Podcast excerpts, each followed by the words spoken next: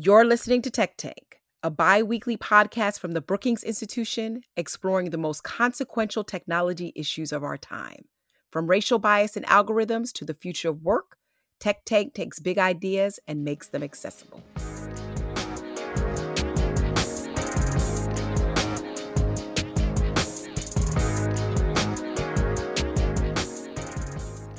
Thank you for joining the Tech Tank podcast. I am Dr. Nicole Turner Lee, Senior Fellow and Director of the Center for Technology Innovation at the Brookings Institution. I'm also the co host of this podcast, so I'm glad that you've chimed back in.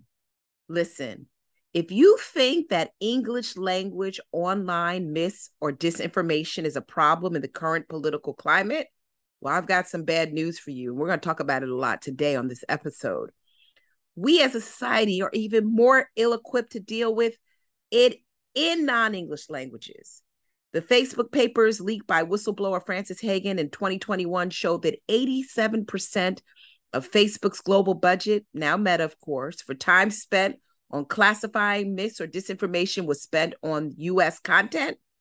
Nonprofit Avaaz has found that while 70% of misinformation in English on these platforms was flagged, only 30% of comparable content in Spanish got the same treatment. Let me say that again 30%.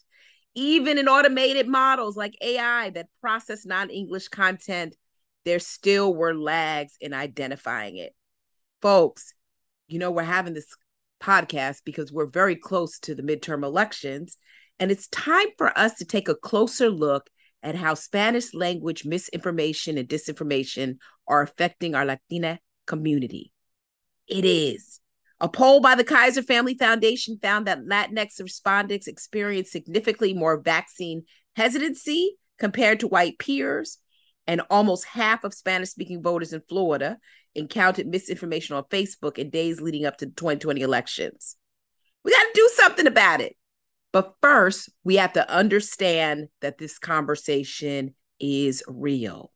So, joining me today as we talk more about this topic of what's at stake for Spanish language misinformation and disinformation are my friends. Gabriel Sanchez is a David M. Rubenstein Fellow in Governance Studies at the Brookings Institution. He's also a professor of political science and the founding Robert Wood Johnson Foundation Endowed Chair in Health Policy at the University of New Mexico. And Nora Benavidez is Senior Counsel and Director of Digital Justice and Civil Rights at Free Press where she manages the organization's efforts around platform and media accountability to defend against digital threats to democracy. Thanks, Gabe. Thanks, Nora, for coming on the podcast today. Oh, it's an absolute pleasure. Thanks for having me. This is a great conversation, an important one. Thanks, Thanks Nora. Nicole. Oh my gosh. Anytime I can uh, have a conversation with you, I, I always love it. I know I'm I'm a huge fan. I've known ah. Free Press for years and you. So listen, let's jump into this. Gabe, I'm gonna start with you. Past literature has shown that misinformation and disinformation does not work in a vacuum, and that different groups tend to be receptive to different kinds of messaging depending on their own pre-existing backgrounds and beliefs. And so when we start talking about the Latinx community, in the US, I think it's important to recognize that what we're talking about is a group of really diverse people from a range of political backgrounds. You know, it's that age old saying we are not homogenous, right? When it comes to our diverse communities. So I'd love to hear from you more context on how these political leanings or beliefs are similar or different for the Latino community in the US and what are some of the key factors that influence some of those beliefs? So let's start there. How are we different within the Latina community? I, am looking, I'm taking ownership like I'm Latina. I'm not. Just so people, if you look me up on the census, I'm Black, African American, not Hispanic descent, but I do feel allyship. So I get to say that and, and with great privilege um, on this podcast. So help me understand the political leanings and beliefs and how they're similar or different for the Latino community? Oh, I appreciate the question and the setup, and, and you're a strong ally to the Latino community, so we welcome you. We welcome you to the you. team. Thank you. No, I, pre- I appreciate the context because often, you know, in these conversations, we tend to overgeneralize about populations. Um, and Latinos, as you noted, are a very diverse electorate with important variation across a lot of the different demographics. So, so let me try to break this down for folks before we jump into the misinformation conversation. I mean, one of the things to start with is there's variation even in how Latinos prefer to identify themselves or be referred to. In fact, you know, despite Latinx or Latinx being highly popular across a lot of political networks, uh, I see often used in the mass media, less than 5% of the Latino or Hispanic community actually utilizes this term to identify themselves. In fact, we ask that question in every single survey that I run because it's part of cultural competency, right? Trying to meet Latino voters where they're at and how they like to identify themselves. Um, so, to kind of talk about political context, let's go back a little bit and talk about the Obama election years, uh, which we were kind of characterizing as being overwhelmingly Democratic support among Latinos uh, for Democratic candidates. And then we we kind of think about those years as almost like 80% Democratic vote share among Latino voters. So that's kind of the high point, if you will. And then, you know, we think about 2016 and Latino strong reaction to Trump's campaign that really racialized immigrants and Latino immigrants in particular. And that led many Latinos to have a, a, at least a perception among a lot in the mass media that they had a solidified relationship with the Democratic Party. And, and in that election, our data suggested just under 80% of Latinos voted for Hillary Clinton in that election. So we're thinking about really high, not quite monolithic, but getting close to that Democratic support. Um, and a big part of that was during the 2016 election. Uh, a lot of my work has identified that Latinos had a, a kind of acute sense of underlying racial identity that was a powerful factor impacting support for Democratic candidates. And in some of the academic articles I've published, thinking about that time frame, we found that racial identity among Latinos rivaled even partisanship and impact on Latino political behavior. But then, you know, we look at 2020 and Trump's improvement with Latino vote share in that election cycle reminded us that Latinos continue to be somewhat malleable politically and that there's a lot of variation uh, within the Latino community in terms of their vote choice. And in, in, essence, there's not a strong relationship with either party among Latinos, which gives both party an opportunity uh, to try to court and, and, increase their, their you know, segment of the Latino electorate who supports their candidates. Uh, when we think about uh, to 2020 election, the pandemic, as we all remember, really forced President Trump at that time to pivot away from campaign messages focused on immigration and really anti-Latino or immigrant rhetoric and talk about COVID. And this proved to be huge for the GOP support from Latinos as this movement away from anti-Latino immigration rhetoric really helped Trump and Republicans improve their performance among Latinos. And again, reminded us that Latinos are a very diverse electorate with greater uh, Republican support among some specific segments of the electorate. I'll close with this question with just a few examples uh, for, for you in the audience. Uh, one is we, we always like to think as political scientists about the gender gap yep. and the difference in, in terms of gender. Um, and that holds for Latinos. Latinas tend to be more likely to vote democratically than Latino males and support progressive policies. And so, if we think about that, that's probably, and something I'll probably refer to later, the biggest cleavage, if you will, among Latinos is based on gender. Um, some that I know folks think a lot about. We think about national origin among the Latino population. And Cuban support for Democrats, according to the most recent polling that I've taken a look at, suggests that Democratic support among Cubans is going to be 20% lower than Latinos overall, which speaks to a big outlier in terms of states of Florida. Obviously, the Cuban population has a lot to do with what we see in terms of a much greater likelihood of, of majority uh, Republican support among Latinos in Florida. And finally, we cannot discuss the Latino electorate without discussing age. Uh, Latinos are approximately 15 years younger than non Hispanic whites in median age. And I think the median age of eligible voters for Latinos is 39 years of age. That means half of Latino eligible voters are under the age of 39. That's nine years younger than the median age of all eligible adults in this country. Um, and that's an important thing for us to think about because we all know Younger voters, including Latinos, tend to be more liberal, more likely to vote Democratic than older Americans. But the same is true uh, for Latinos as it is with everybody else. The key with youth is turnout. Younger Latinos, like all Americans, tend to be uh, less likely to vote. Uh, so hopefully that context helps give us a little bit of the variation among Latinos, things to be thinking about as we transition to talk more about this topic. Well, you know, and I want to stay there for just a moment because obviously this feeds into the discussion we're having today because it creates like open season, right? When you have such diversity within the Latino community. You know, 2022 elections are just as contentious as the 2022. I mean, here in Virginia, we've got a Latina candidate against the uh, Democratic incumbent. And I found it to be interesting because it sort of matches alongside what you're talking about in terms of age and appeal you know, despite this particular candidate having, I think, some very staunch conservative um, uh, uh, opinions and ideologies. Question for you is does the undercount of Latinos in the census or other political realms sort of also play into this game? Because I know you've written about that as well. Because what I hear from you is we've got the diversity of the Latino community, but there's potentially the undercount of the Latino community too, which also makes it, again, open season when it comes to appeal by both Democrats and Republicans. Yeah, absolutely. I mean that that undercount in the census and then transitioning to conversations about redistricting, which is obviously based on all the census numbers is critical in a number of ways. I mean, structurally, if there's an undercount of Latinos, that means that maps that were generated based on that census uh, depiction of the Latino population, right, potentially minimize Latino influence at the ballot box across a number of different jurisdictions, right? So that that undercount in the census is key for those reasons.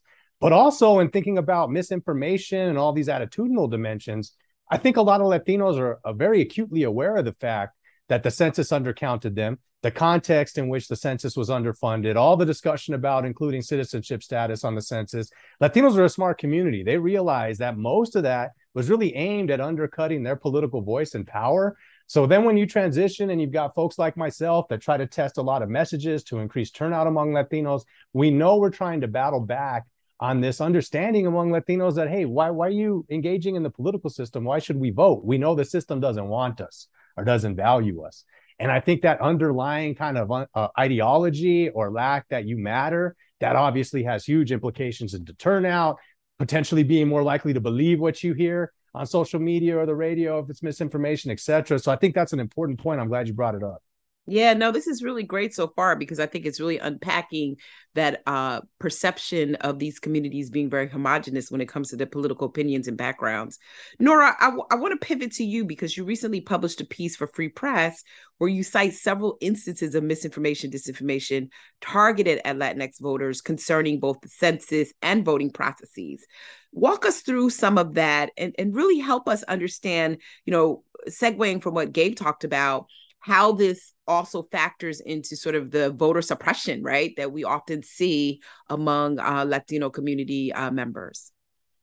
Sure. Well, it's so great to be here. And Gabe, as you're talking, you know, I was just sitting here sort of nodding, thinking about what the existential problem is facing us and that it is not unique to Latinos. And that is really the the feeling that disinformation gives us that we don't matter, that our voice or our vote or our presence is irrelevant. And that's what's been happening for the last several years to communities across identity. I think in the last several years, there's been a very positive crack opening um, in discussion and awareness around the ways that specific communities are targeted. And I, I still somehow want to hold the fact that we are all being targeted in both obvious and insidious ways. And it makes it then just so difficult to make broad generalizations about what content reaches each of us because the primary pathway that we are each getting information is actually through social media. The majority of Americans, at least in the United States now, are using social media as that gateway to information.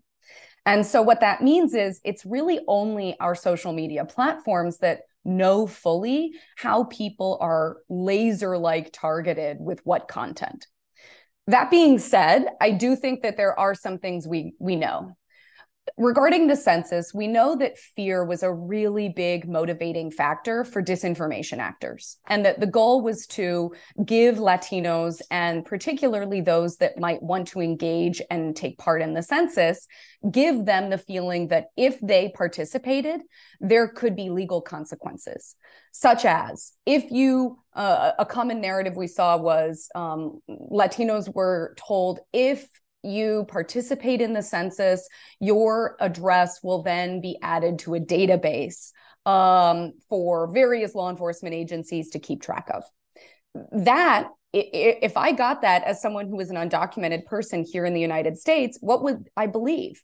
I could make a host of then conclusions, most of them leading me probably to the likely scenario of not participating or taking part in the census.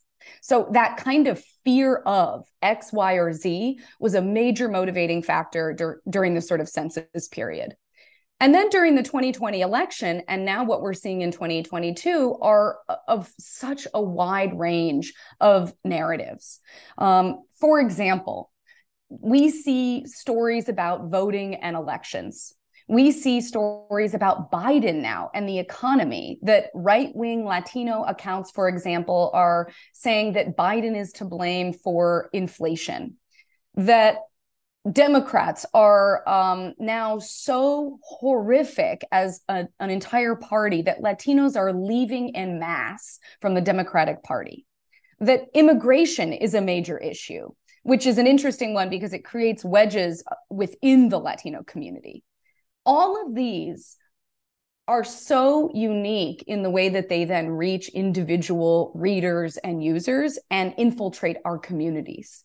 And so, even in your question, Nicole, I just sort of always want to take time and space and think about who's getting this, who's seeing it, how are they mm-hmm. reacting, how are they then sharing something out. I'll take one single example for you. Let's take the example that Latinos are leaving the left, leaving the Democratic Party on the one hand, maybe there's a kernel of truth in that.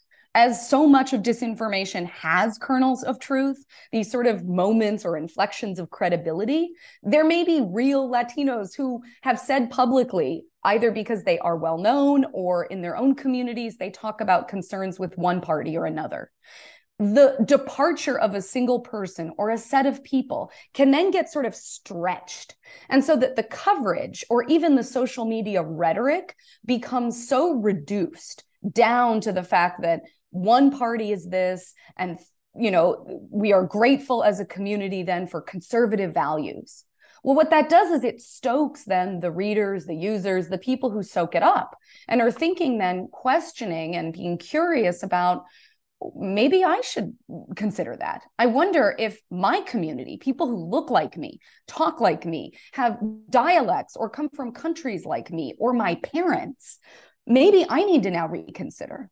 And so when the census stoked and the sort of disinformation around the census stoked fear, I think a lot of the disinformation that we've seen over the last several years around the electoral and civic engagement process of democracy has targeted Latinos to make them somehow doubt that these institutions can be trusted.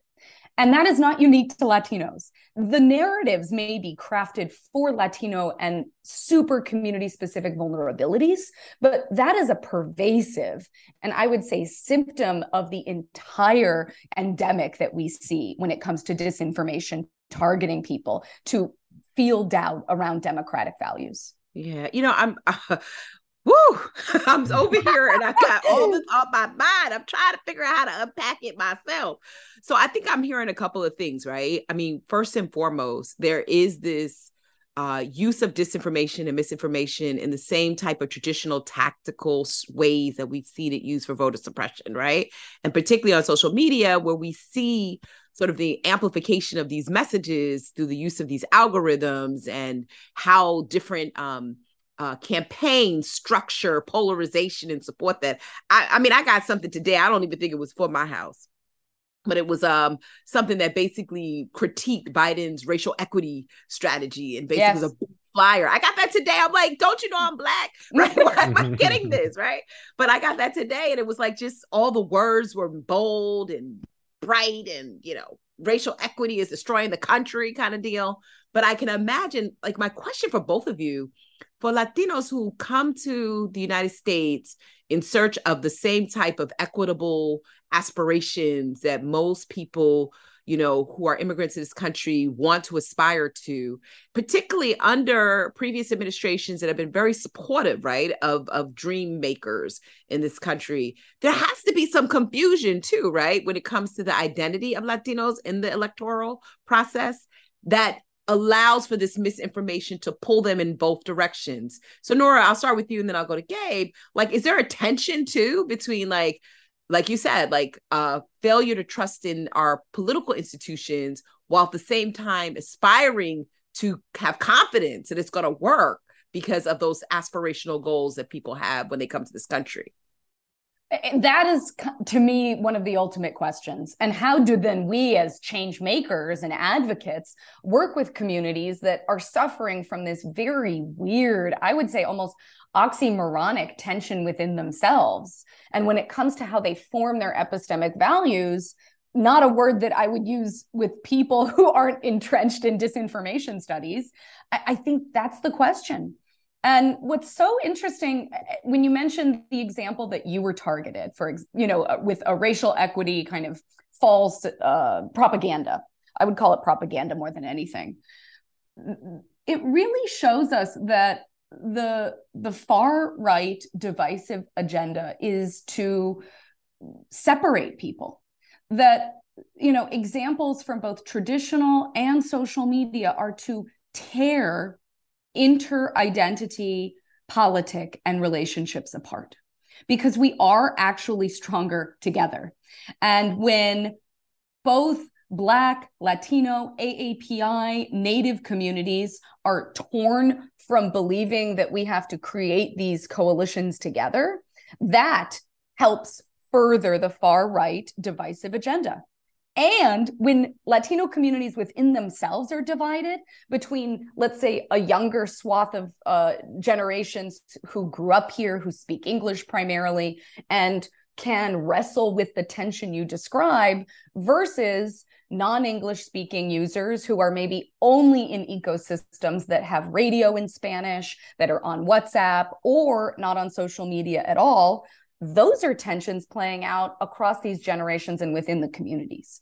And what it does is that furthers also the divisive agenda because it's really hard to have these conversations. I'm an expert on this, and I find it so incredibly difficult to talk through what people go through. How they come to form what their values and beliefs are. And then it's even harder to talk with them about changing those or asking questions to help move people towards reason, curiosity, instead of something that's more dark, that really underpins why they don't want to engage in this big thing we call democracy. Yeah. Gabe, you want to jump in on that? Yeah, I appreciate the the great comments, Nora. It doesn't uh, allow me a lot of room to push a lot of knowledge forward because you covered it so well. But a, a couple points I want to make is is one, Nicole, in terms of your original question, um, when we think about the Latino population and internal variation on things like personal efficacy, right? Do you think you can make a difference in the political system or in your community, or external efficacy, trust in the system? Latino immigrants actually score higher than US born Latinos and actually score higher on those dimensions than just about any other Americans. So they come to the country really with a, a bright eye towards the values of democracy, engaging in the democratic process to improve outcomes. And so the fact that they're being targeted primarily in Spanish with a lot of inf- misinformation, undercutting those beliefs is scary, right? Because in many ways, Latino immigrants are part of that population that's fueling trust. And so if that gets eradicated, I think that has bigger notions for normative values like democracy uh, than anything else, right? So that's one important, I think, piece to think about in terms of how these things operate. And I think uh, maybe we talk about immigration as an example of, of what Nora's talking about, that undercutting of, of a sense of cohesion or solidarity. Remember when I started at the top and said back in, in like the Obama years, you see like 80%, 78% Democratic vote share among Latinos. A lot of that was because of an underlying sense of linked fate or group consciousness. These concepts that social scientists use to basically talk about an underlying sense of cohesion or community you know, that might be starting to diminish a bit. And part of that is, I think, as Nora nailed, the fact that a lot of this misinformation is aimed at dividing communities. And so that big, powerful racial identity that can be a strong motivator for turnout, if that starts to diminish, I think, again, that has bigger challenges for normative things like the strength of our democracy. So it really is something important that we have to pay close attention to. This, this brings me to a really important point. Gabe, I'll start with you and then I'll jump over to Nora where do Spanish speaking communities go for their media, right? And what types of social media networks are the Spanish speaking communities most likely to have more trust in? You know what I mean? Because at the end of the day, and Nora, I already know she knows, a lot of this has to do with the authenticity of the media networks and and channels that people of color have access to that can help rectify or correct course when it comes to misinformation. So Gabe, help me understand that because you both come have different perspectives. You're out there, you know, in the New Mexico side, right? Mm-hmm. And Nora sort of lives on this East Coast, you know, New York, DC side. So I'm curious from both of you, where are we finding Spanish media and what does that landscape look like? Yeah, absolutely. Um, I'll, I'll start with with just pulling what we're seeing in, in the survey research space. Um, you you might imagine this time of year we're asking Latino voters almost every day in a survey, you know, where are you getting your political information from? So we have some some fresh data to reference. Uh, but in general, you know, the websites and the apps more popular with Latinos in the U.S. and other groups make them essentially more susceptible to exposure to misinformation and unfortunately sharing with others in their network. Uh, Latinos tend to spend more time on social media and messaging services, where unfortunately there's just not a whole lot of control of, of the, the content and the, the accuracy of information, which can go viral. So we're talking about Instagram, Snapchat, WhatsApp, Telegram, Discord, Twitter, etc. And I want to identify YouTube as a particularly challenging source of information. Um, in the latest uh, National Association of Latino Elected Officials tracker poll, uh, they're they're basically surveying something like 500 voters every week. So they're they're really got a, a fine tooth uh, comb, if you will, uh, on the Latino electorate. They identified that YouTube was the most commonly uh, cited source of information for Latinos, with basically half the sample reporting that they use it very often. And identify that because a lot of the experts in this space, like Nora, have identified that uh, YouTube, unfortunately, tends to have a disproportionate range of, of misinformation yep. and sometimes yep. very biased and conspiracy based content. One estimate I read in prep for this discussion estimated that 25 or 25 to 28 percent of all the content Latinos see on places like YouTube is fraught with bias and conspiracy based platforms. So I think that's a big challenge for us is just where Latinos get their information tends to be a little bit more problematic in this space of it not being true or accurate. And Nora, I want you to add on to that space in terms of social media landscape. But you and I, you know, know that the other forms of media channels, radio, broadcast, television, also contribute to this overall landscape. Where are people getting their news? Where else are they going? I don't want to act like I know. I think we we don't actually know where everyone gets their news um, across communities. And when I, in my sort of former media literacy and disinformation defense work years ago, I would ask Spanish speaking uh, partners, you know, where do you get your news? Where do you get information?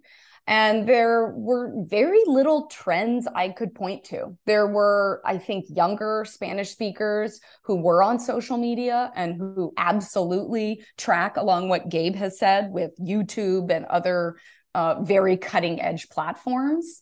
But then there's sort of the you know i'm going to say in spanish the tia the woman who like goes to the grocery store and picks something up and talks to the guy who works at i'm going to use an east coast language term now bodega. Um, though i don't want to divide us between east and west coast because i am from la and that mexican goes deep. So uh, you know we're, we're all together here. We're not dividing you know in the spirit of the conversation so you you have the tia who goes over to a bodega and talks with someone, and you know the tiniest type of comment is what I have found. Someone could say, "Well, I didn't get the vaccine because I heard this," or just I heard something from another person who felt so sick that then they didn't want to, you know, get the the second booster, let's say, or the second shot.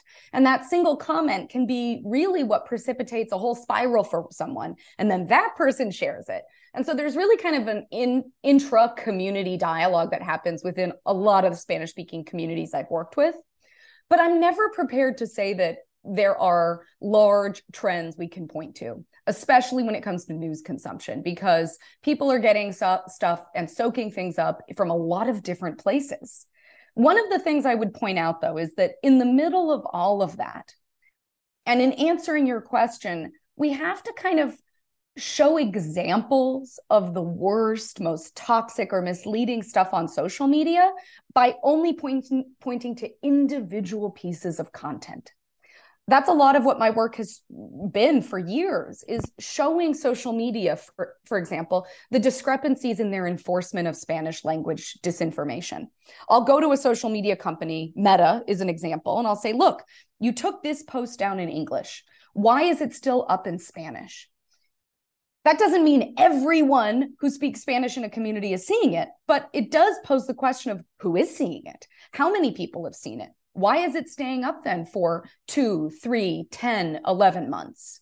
And unfortunately, we are in the position in our civil rights activist groups of having to go to these companies to say, here is one piece of content. Why is this up?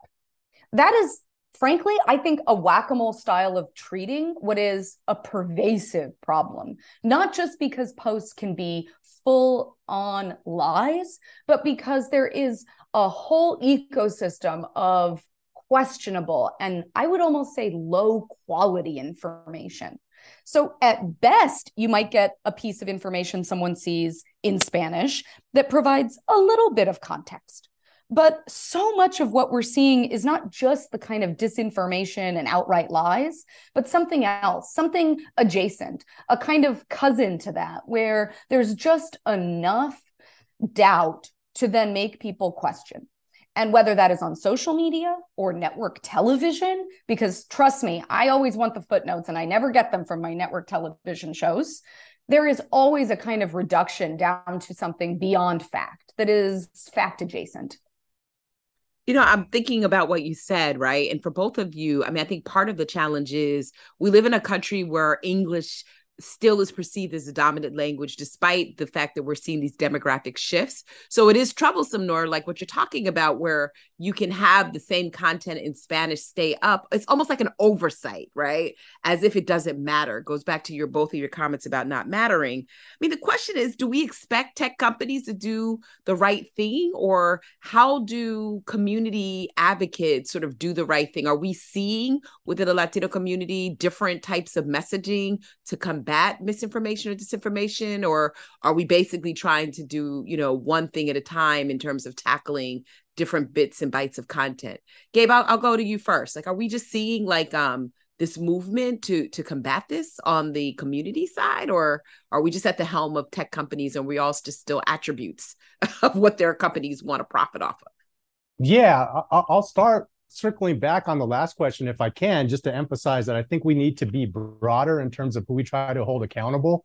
And one form of more traditional media that's a huge problem is Spanish language radio. Mm-hmm. Um, and part of that is because Latinos, you know, when we think about if a, a, a, consultant asks me like what's the most efficient and inexpensive way to reach latino voters i always say spanish language radio because it has huge saturation across the Latino community. And unfortunately, just like we're talking about in digital media, Spanish language media outlets offer little to no response to misinformation, which really allows these conspiracy theories to spread and grow and, and cause all these major challenges we've been talking about. And I use Spanish language media as an example of how, at the higher level, right, if we're thinking about the, the top levels of ownership, how that can change things. I'm hopeful that, at least in the context of Spanish language uh, radio, um, one of my colleagues, Stephanie Valencia, and her partners, uh, they're calling themselves Latino Media Network. They just bought up like 18 of the biggest major Spanish language radio stations across the country. And I have to trust when they say one of their goals is to try to navigate the ocean of misinformation that exists in our society today and do a much better job policing it because they realize the context of what's happening. So I think that's a good example of, you know, at, at some level, uh, pushing for a little bit more Latino representation at the highest levels of ownership, boards, etc., over all these different companies that control a lot of the information that we have access to. So I think that's one potential broader solution. Um, at the more you know ground level of, of just consumers, uh, Latinos like everybody else, I think are a little bit overwhelmed, and they're not sure exactly like, hey, I saw this um, on my social media platform. It looks like it came from a friend or family member, which is a big reason why there's so much trust in this information among Latinos, right? We're a community where whenever we test most trusted messengers, it's always friends and family, right? So if that's coming from some distrustful source, whether it's YouTube, Facebook, you name it in terms of platform, if it reaches you, from your tia, as Nora explained, you're going to trust that information mm. and you're probably not going to go do the legwork to figure out that it came from somewhere else. So unfortunately, we do have to rely on these companies to basically, in my opinion, just do the same level of investment on trying to correct information in Spanish as you do in English. That would be a huge start. But unfortunately, we're like light years away from seeing equality just in that really basic dimension of just trying to do a better job of making sure the information isn't overtly biased. Yeah. Nora, I worry you're going to get my existential, maybe corny uh, response here, but it's uh, okay. you know, it's okay. My background is and and training for many years was as a civil rights lawyer. You know, I I started my career in Atlanta. Um, you know, worked in the South, marched with John Lewis so many times. Uh, and he would call me Attorney Nora and he would remind me, he would say, you know, these are generational problems. Um, and I feel that about disinformation. It is a symptom of a much larger attack on the attempt for us to gain and live as agents of our lives and for particularly communities that have been oppressed, silenced, um, targeted because of our identity. This is generations of work ahead of us that many have contributed to and fought for. So I, I look now at the landscape of what's ahead of us, and I I think we have to um, feel and live as if fighting for our own agency requires fighting for others' agency, and vice versa that as much as Nicole and the Black community, if I can be that reductive, is dealing with a certain type of micro targeting and discrimination online, we have to assume that there are ways that it is happening in other communities. And I feel that with Latinos, the defensive work we are doing is particularly difficult because of where immigrants come from and their distrust of democratic regimes, that there is no possibility of democracy in practice. I think that is a particular vulnerability we see with um, immigrants from Latin America and Central America. Yes, and yeah. it's just, we haven't said it in this conversation, I realized. And it is so, so hard to overcome. And yet we have to try. So that's what we do at Free Press. That's what I do um, every day, trying to think about how do we build um, coalitions? How do we build inter identity coalitions? And at the same time, how do we create a record of the harms and the impact of real people? How are social media platforms, how are disinformation narratives and bad actor campaigns affecting real people in real ways? These are not abstract threats. Um, these are things that will prevent people from voting that will and have prevented people from filling out the census. The the impact is real. And i think more than anything we have to task ourselves with making clear what those threats and harms are. And then we have to be a big enough broad enough coalition that cannot be ignored. So that when we come to Congress, when we come to social media companies, all of the entities and sectors that might be too big to listen to us, we should be and have to be in a position where they do. Yeah. You know, I'm thinking about, and, and Nora, I want to make sure you do a shout the Disinfo Defense League that you launched at Free Press. Tell us a little bit more about that effort that you launched in 2021 that centers BIPOC voices in the digital equity fight. Well, you're giving me way too much credit, Nicole, because I did not launch it alone. Um, but I, I, love that. Uh, I, I, have to correct it. Um, you know, D- the Disinfo Defense League is a network of over 200 organizations around the country, led by and centering communities of color. We are in- incredibly inter-identity and um, interwoven in the work we are doing. And in 2021 knowing that the 2020 elections had so uh, affected communities of color across various groups, including Asian American, other Pacific Island, uh, Black, Native, and other tribal communities, and Latin and Spanish speaking, we tried to think about what systemic reforms could be to blunt the spread and impact of disinformation and other malign forces, because it isn't just disinformation, it's also hate, it's extremism. And so we've put together a policy platform, and that is an attempt to really create reforms that grassroots groups can come engage with Congress and other federal and international bodies around. Our attempt is to, I think, be sort of a I want to say infrastructure building and connective tissue entity to help groups that have never engaged on these issues and yet whose voices are essential for massive change to enter spaces they never have. And so it is in no way patronizing. It is the work that I think we have to do if we are really going to move towards an equitable, multiracial democracy and it's really exciting. We, uh, you know, we engage with Congress. I, I, won't spend too much time more. I know we're we're wrapping up here, but it is the work that fuels me, that makes me excited about how change conversations need to have those individual voices. People who do go to the bodega, who um, never knew what the FTC stands for, and yet now are aware that huh, my data is being collected and sold, and I'm not being made aware of that. Maybe I should come engage with something like the FTC. Um, these are really um, interesting muscle building processes, and they take a long time. We move at the pace of trust, but it is a process that has to happen, and it's really exciting to see all of the power that is building. Yeah, and for those of you that are like, okay, I don't know what the FTC is, Federal Trade Commission, just making sure. Listen, Gabe, I'm gonna give you last word on this. I, I could keep both of you here forever because I don't think we do enough diving deep into the heterogeneity of the Latino community. So I thank you very much for uh, being here, and I'm gonna have you come back. And Gabe, I, I kind of want to lean on you as as last word because I know at the end of the day, it all goes back to these generational differences, right? And the young people. They use this more. They may actually also be the ones telling Tia what they think is the issue. And, you know, just like uh, Black American kids, they may also be staying home from the polls because they're losing confidence in our democracy. What needs to be done at the level of young people, uh, maybe starting in school, right? In, in early elementary school, to help the Latino community have the right champions going forward that can help quell some of this misinformation. No, I appreciate the, the conversation. Learned a ton already from Nora. That's been amazing.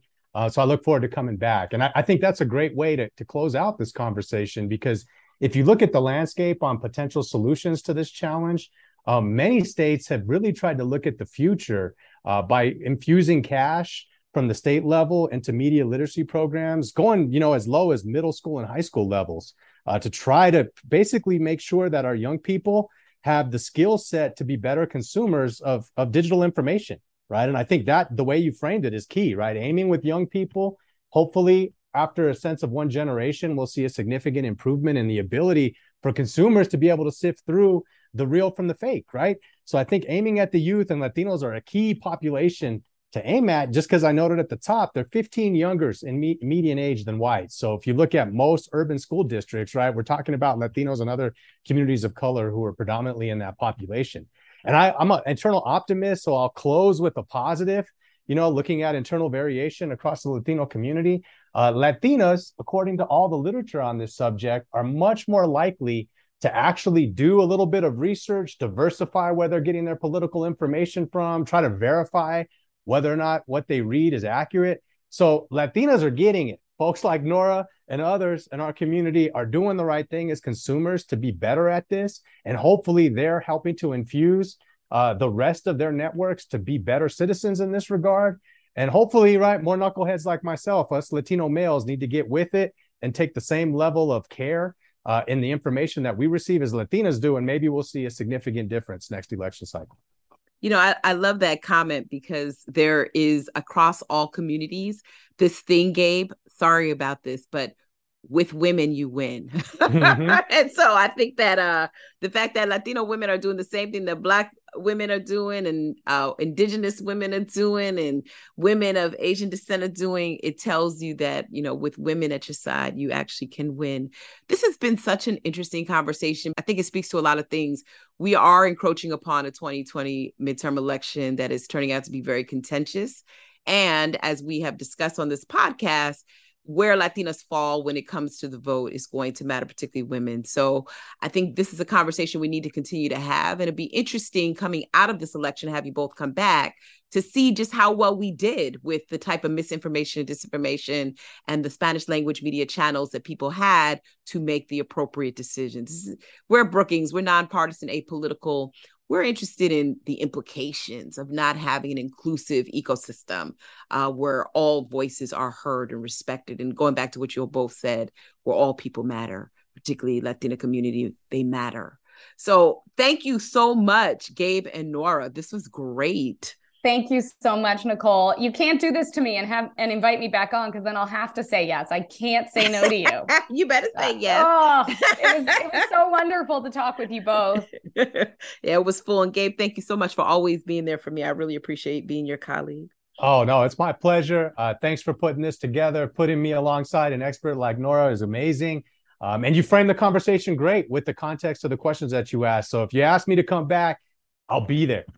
Thank you. Well, listen, folks, this has been another episode of Tech Tank where conversations around tech and telecom are done in palatable bits, not bites.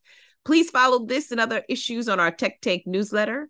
I am Nicole Turner Lee, Senior Fellow and Director of the Center for Technology Innovation at the Brookings Institution. Thank you for listening. Thank you for listening to Tech Tank, a series of roundtable discussions and interviews with technology experts and policymakers. For more conversations like this, subscribe to the podcast, and sign up to receive the Tech Tank newsletter for more research and analysis from the Center for Technology Innovation at Brookings.